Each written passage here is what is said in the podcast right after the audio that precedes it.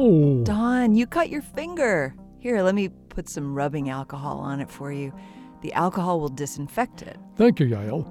But I noticed that, in addition to the stinging, the alcohol felt cold when you put it on my skin. How could that be? The bottle was at room temperature. Well, it may have felt cold, Don, because of a process called evaporative cooling. Like all matter, the alcohol is made of tiny particles called molecules. Heat energy is the movement of these molecules. When something gets warmer, its molecules move faster. But when a liquid evaporates or changes into a gas, the fastest molecules break loose from the liquid and fly off on their own. They carry the heat energy of their movement away from the liquid with them. That's why the evaporation of a liquid is cooling. I get it. That's part of the reason why running through a sprinkler can be cooling on a hot day. It also explains how sweating performs its cooling function.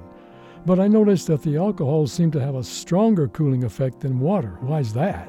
About 70% of rubbing alcohol is made of isopropyl alcohol. The rest is water and other substances.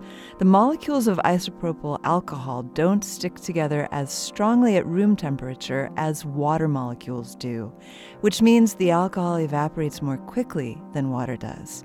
More molecules fly off, and they carry more heat energy with them. That's why there's a stronger cooling effect. Hmm, you're right, Yael.